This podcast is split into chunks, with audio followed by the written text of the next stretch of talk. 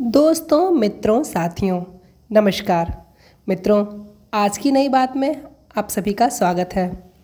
मित्रों, कल ही खबर आई थी कि किस तरह से चीन ने अपने लॉन्ग मार्च रॉकेट के द्वारा, Long March two F rocket के द्वारा एक शेन जाओ ट्वेल्व कैप्सूल को किस तरह से अंतरिक्ष में अपने बनने वाले space station, Tiangong space station से जाकर जोड़ लिया है।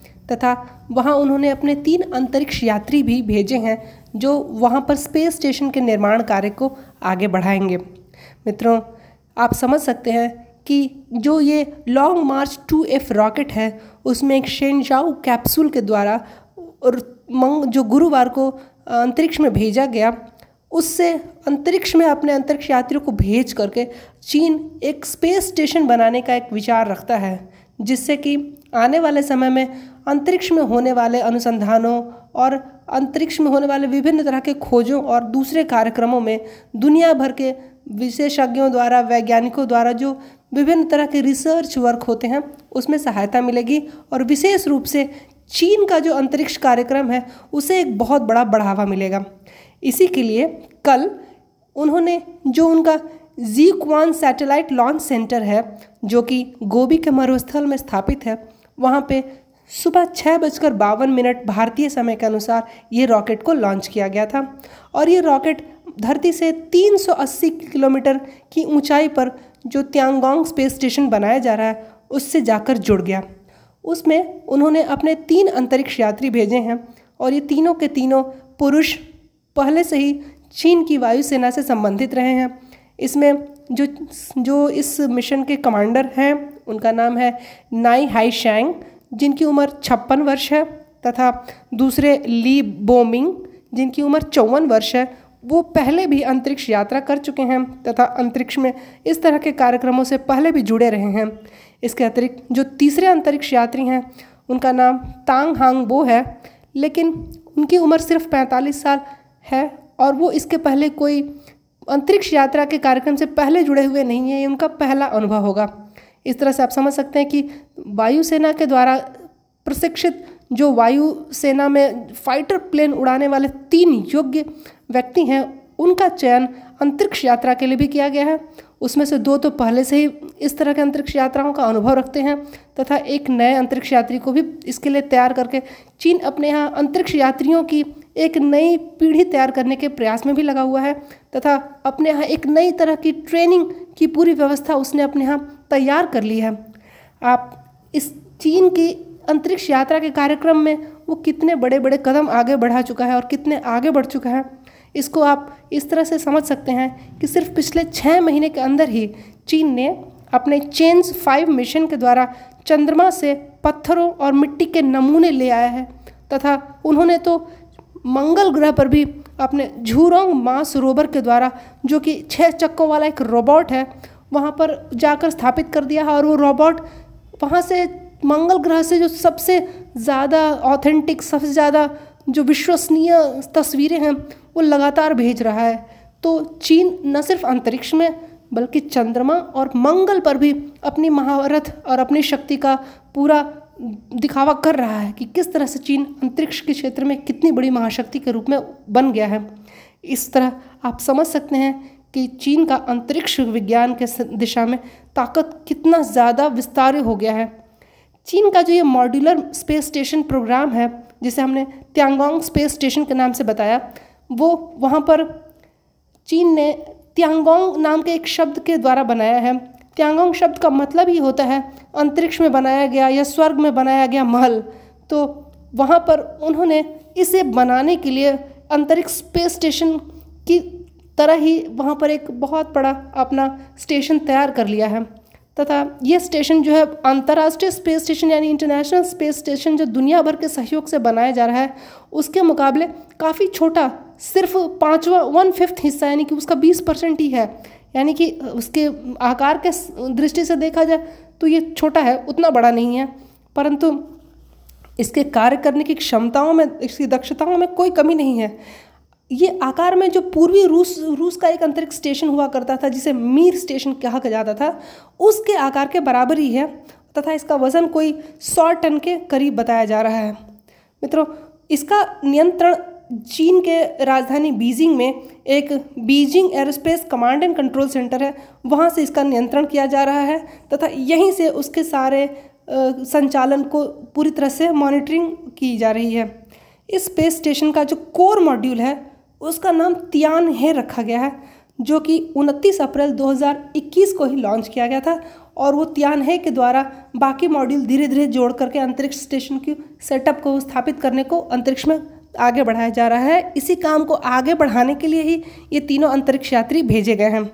स्पेस स्टेशन का निर्माण कोई छोटा काम तो है नहीं, इसलिए इस स्पेस स्टेशन को जो बनाने का काम है, ये धीरे धीरे चरणबद्ध तरीके से बढ़ाया जा रहा है। अभी जो ये स्पेस स्टेशन का कार्यक्रम चल रहा है, वो अपने तीसरे चरण में है। तथा चीनी नेतृत्व को अनुरो पूरा अनुमान है कि ये स्पेस कार्यक्रम जो चल रहा है, वो अंतरिक्ष में जो इनकी अनेक सारे के प्रयोग प्रयोग चल रहे हैं या अनेक तरह का जो कार्यक्रम उनका अंतरिक्ष में चल रहा है, वो आने वाले समय में काफ़ी सफल रहेंगे और इसके दूरगामी परिणाम होंगे। हो सकता है कि जो चीन के अनुमान है, वो उससे भी ज़्यादा सफल हो जाए। लेकिन कभी भी विफलता का सामना करना पड़ सकता है, इसलिए चीन हर तरह से अपने आप को तैयार रखे हुए है। उसने किसी भी आपात स्थिति में Long March two F rocket को रेडी रखा है, तथा उसमें शेंजाओ कैप्सूल को भी हमेशा तैयार करके रखा है कि अगर कोई विपदा आ जाए तो किस तरह से अपने एस्ट्रोनॉट्स को, अंतरिक्ष यात्रियों को वहाँ से निकाल करके वापस धरती पर तुरंत लाया जा सके।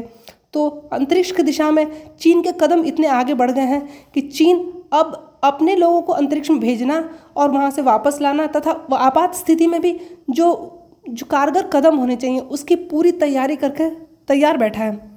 मित्रों, आज जो चीन की ये अंतरिक्ष की दिशा में जो ये कदम बढ़े हैं, ये अचानक नहीं बढ़े हैं। इसके लिए वो पचास के दशक से ही लगातार काम कर रहा है।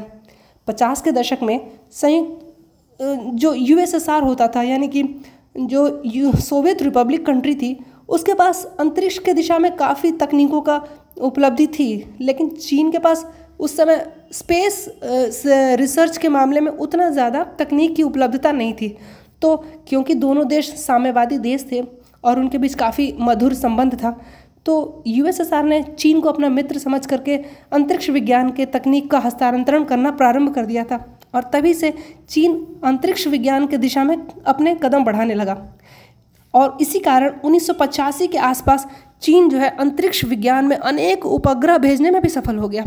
आप समझ सकते हैं कि उस समय चीन दुनिया के बड़े बड़े देशों, विशेषकर विकसित देशों और यूरोपीय देशों के अंतरिक्ष यान को भी अंतरिक्ष में चीन भेजने में सफल हो गया था। तो चीन के कदम अंतरिक्ष की दिशा में आज अचानक नहीं हुए हैं। इस दिशा में वो प्रयास काफ़ी दिनों से कर रहा है। लेकिन जब उन्नीस सौ इक्यानवे में यूएसएसआर भंग हो गया, उसके बाद से रूस में क्योंकि आर्थिक स्थिति उतनी अच्छी नहीं रही तो उन्होंने अंतरिक्ष की जो तकनीक है, वो चीन को बेच भी दी। और चीन ने, क्योंकि उनके पास संपदा है, पैसे हैं, उन्होंने रूस की वो तकनीकों में काफ़ी कुछ पैसा लगा करके वो तकनीकें खरीद ली।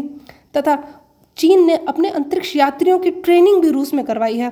तथा उसके बाद जो ट्रेन मैन पावर ट्रेन जो लोग रूस से आए, उन्होंने चीन में भी अपने नए लोगों की काफ़ी ट्रेनिंग की है। इस तरह से चीन में अंतरिक्ष यात्री अंतरिक्ष यात्रा करने वाले लोगों की तथा अंतरिक्ष विज्ञान में काम करने वाले लोगों की एक पीढ़ी तैयार हो गई है, जो कि चीन के अंतरिक्ष कार्यक्रम को आगे बढ़ाने में काफ़ी मदद कर रहे हैं।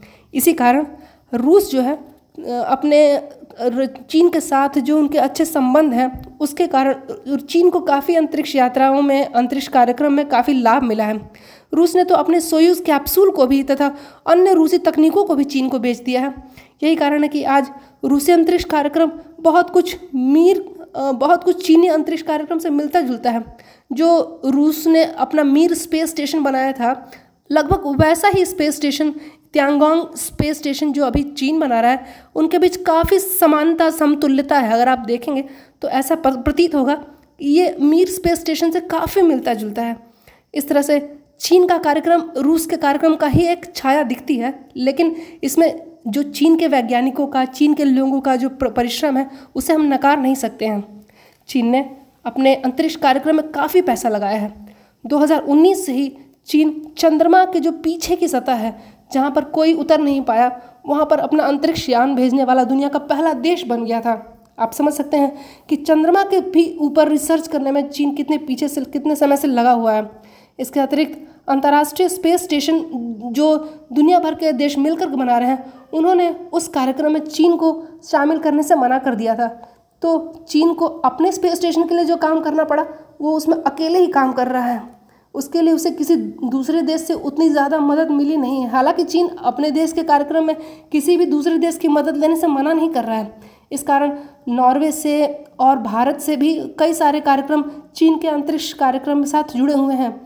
भारत ने तो एक दूर देखने वाले टेलीस्कोप को भी चीन के अंतरिक्ष स्टेशन में लगाने में अपना सहयोग दिया है।